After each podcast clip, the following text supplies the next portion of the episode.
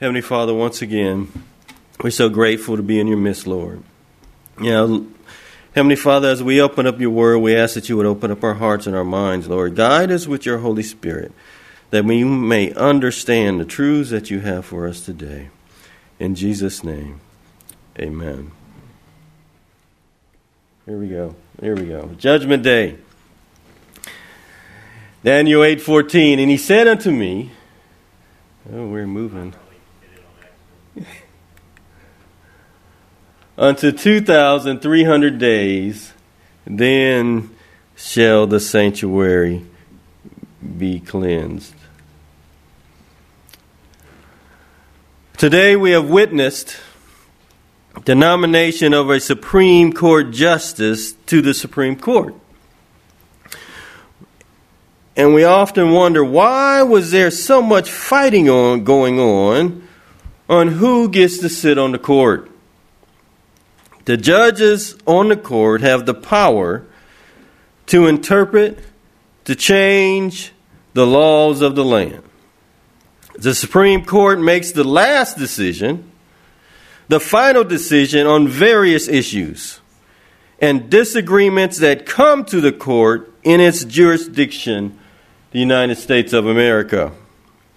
No wonder there is so much fighting if you had listened to any part of the questioning, you would have noticed that one of the biggest fights to Judge's Amy Coney confirmation hearing was her views on Roe versus Wade, abortion, the right for a woman to murder her baby while still in the womb.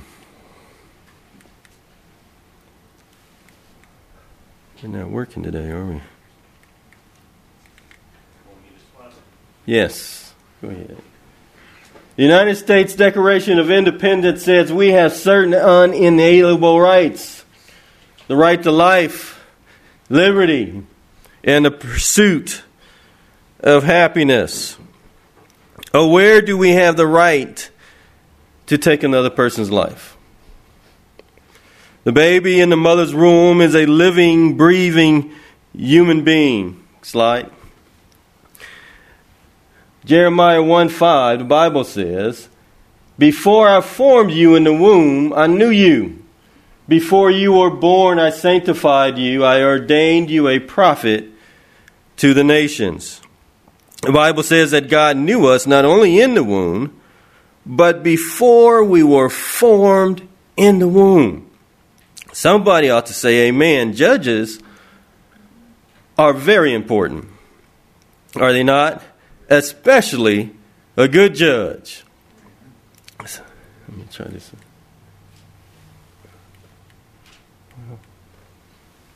Second Corinthians 5:10 For we must all appear before the judgment seat of Christ so that each of us may receive what is due us for the things done while in the body whether good or bad. We need to be thankful that our judge is Jesus Christ. There will be no shenanigans going on on the court of Christ. So, how will we be judged? James 2 10 and 12. For whoever shall keep the whole law and yet stumble in one point, he is guilty of all. For he who said, Do not commit adultery, also said, Do not murder. Now, if you do not commit adultery, but you do murder, you have become a transgressor of the law. So speak and so do as they who will be judged by the law of liberty. We will be judged by the law of liberty. And what is that law of liberty? We believe the Ten Commandments is a law of liberty. And they are found in Exodus chapter 20, verses 1 through 17. Ecclesiastes 12, 13, and 14 says, Let us hear the conclusion of the whole matter. Fear God and keep his commandments, for this is the whole duty of man. For God shall bring every work into judgment, whether every secret thing, whether it be good or whether it be evil. Judgment day is coming, friends. It's coming. Where do you stand? Are you ready to be judged for the things done in your life? If you are not ready, don't you think it's time to get ready? Why would you burn in the lake of fire and die when you can live with Jesus forever? Jesus has already paid the price for our sins. Give your heart to Jesus today. Ask Him to forgive you. He is faithful. He will forgive. 1 John 1 9 says, If we confess our sins, He is faithful and just to forgive us of our sins and to cleanse us from all unrighteousness. By faith, if we believe that Christ has clean, cleansed us up, then be faithful to God, do the works that He has called you to do, then be faithful. I'm reading the same thing. To God, and do the works which He has called for you to do. Matthew 22, 37 through 40. Jesus said unto him, Thou shalt love the Lord thy God with all thy heart, with all thy soul, and with all thy mind. This is the first and great commandment, and the second is like unto it. Thou shalt love thy neighbor as thyself. On these two commandments hang all the law and the prophet. Jesus summed up the entire Ten Commandments with one word What is that love? Love. The entire Ten Commandments is summed up in one word love. Love. Daniel 7, 9, and 10. and I beheld till thrones were cast down, and the Ancient of Days did sit, whose garment was white as snow and the hair of his head was like the pure wool. His throne was like the fiery flame, and his wheels as burning fire.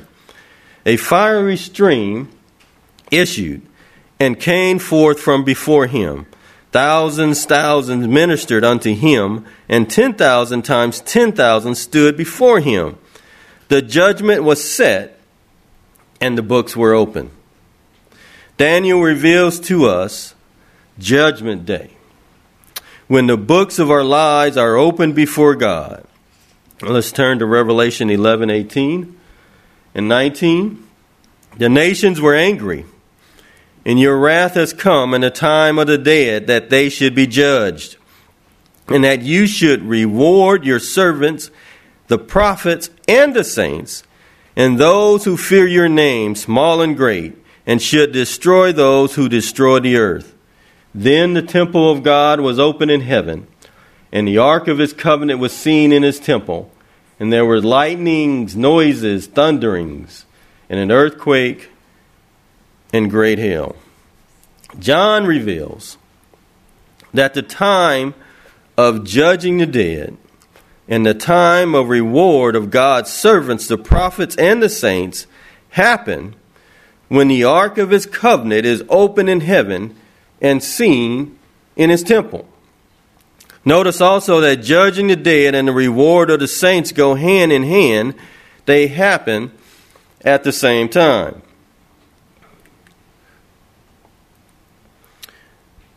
So let's take a look at the temple. Since judgment starts, when?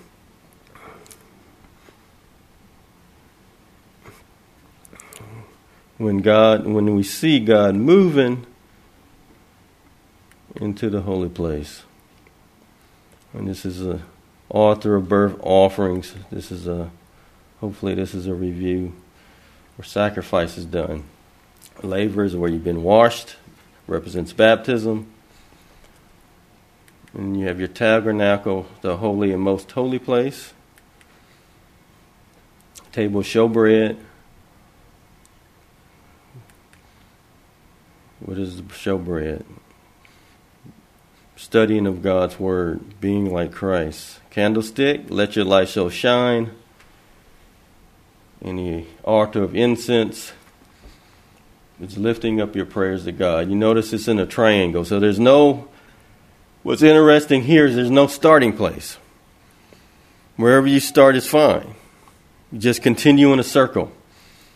And that's how we grow by praying, by sharing with others what we know about God, and then by engaging in His Word, studying, put it in our minds. And as we move to the most holy place, what do we see? The Ark of the Covenant. The Bible just revealed to us the temple of God was open in heaven, and the Ark of His covenant was seen in His temple. Notice also in the copy of God's temple on earth, when the priest entered the most holy place once a year that contained the Ark of the Covenant, this was the time of cleaning the sanctuary of all sins. Here we have the high priest before the Ark of the Covenant. The act of cleaning the sanctuary was called the Day of Atonement or Judgment Day. Daniel 8:14 and he said unto me unto 2300 days then shall the sanctuary be cleansed. There we have Jesus before the ark of the covenant. And where's Jesus at? He's in heaven right? So the pattern shows that the priest is cleaning the tent once a year on the atonement day, but the Bible sh- tells us after 2,300 days or years, Christ will begin cleansing the sanctuary. Unto 2,300 days, then judgment will begin. In Bible prophecy, one day is equal to one year, and we have two texts to define that. Numbers 14:34 after number the days in which ye search the land, even forty days, each day for a year. You notice we don't have one text, but God has given us two texts. Ezekiel 4 6. And when thou hast accomplished them, lie again on thy right side, and thou shalt bear the iniquity of the house of Judah forty days. I have appointed thee each day for a year.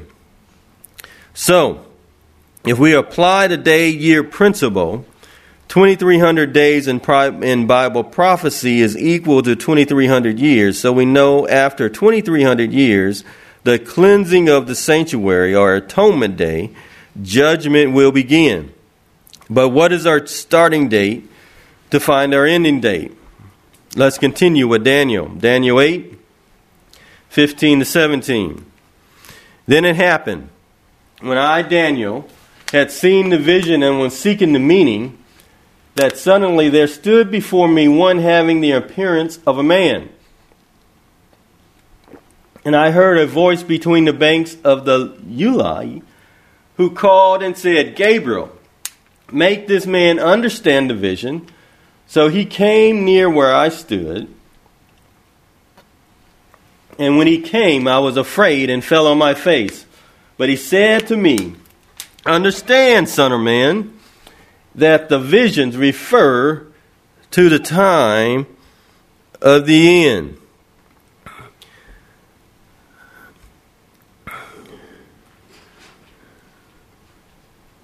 At this point, we only know that the vision refers to the time of the end. As we go down to verse 27, Daniel says, And I, Daniel, fainted and was sick for days. Afterward, I arose and went about the king's business. I was astonished by the vision, but no one understood it. By the end of chapter 8, the vision is still not understood. Understanding is given in the next chapter. Daniel 9:20. And whiles I was speaking, and praying and confessing my sins and the sins of my people Israel, and presenting my, and presenting my supplication before the Lord my God for the holy mountain of my God. Yea, whilst I was speaking in prayer, even the man Gabriel, whom I had seen in the vision at the beginning, being caused to fly swiftly, touched me about the evening oblation And he informed me and talked with me and said, O Daniel, I am now come forth to give thee skill and understanding. At the beginning of thy supplications the commandment came forth, and I am come to show thee, for thou art greatly beloved. Therefore, understand the matter and consider the vision.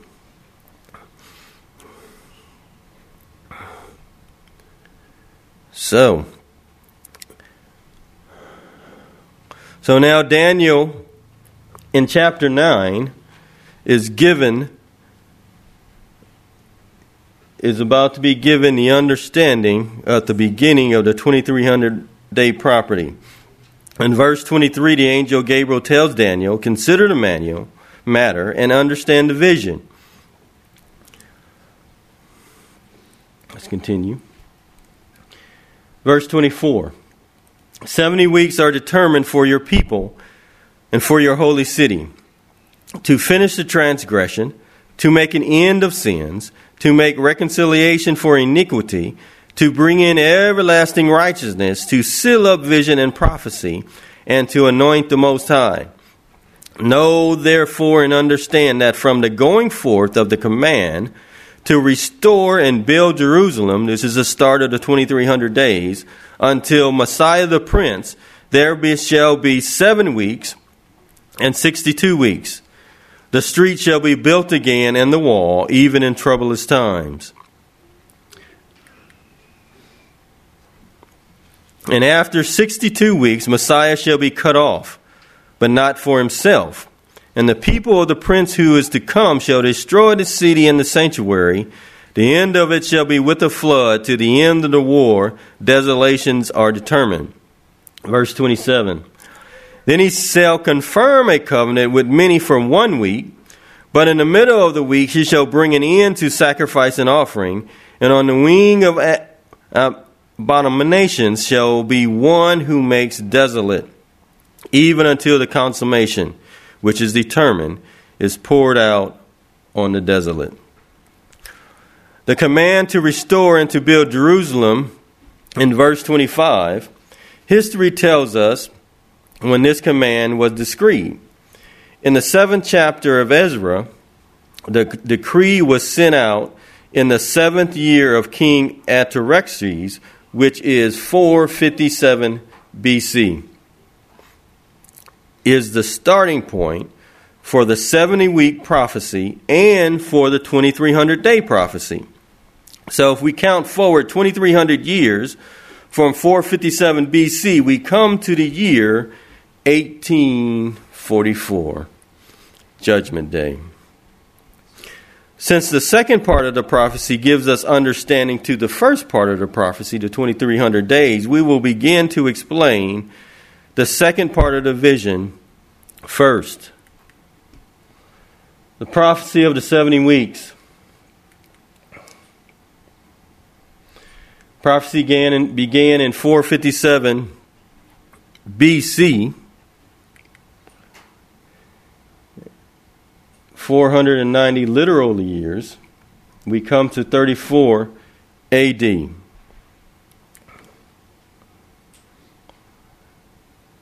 Sixty-nine weeks, or 483 years, we come to 27 AD. And the last week, between 27 to 34 is seven years. And in the midst of the week, what happened? The Bible tells us that the Messiah shall be cut off.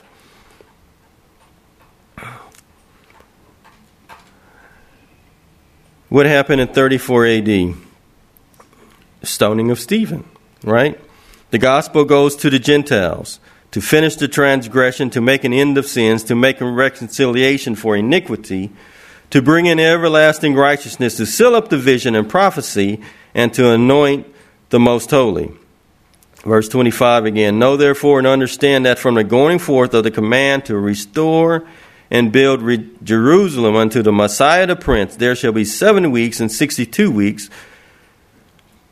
69 weeks ends in 27 AD when Jesus was baptized. The street shall be built again, and the wall even in troublous times.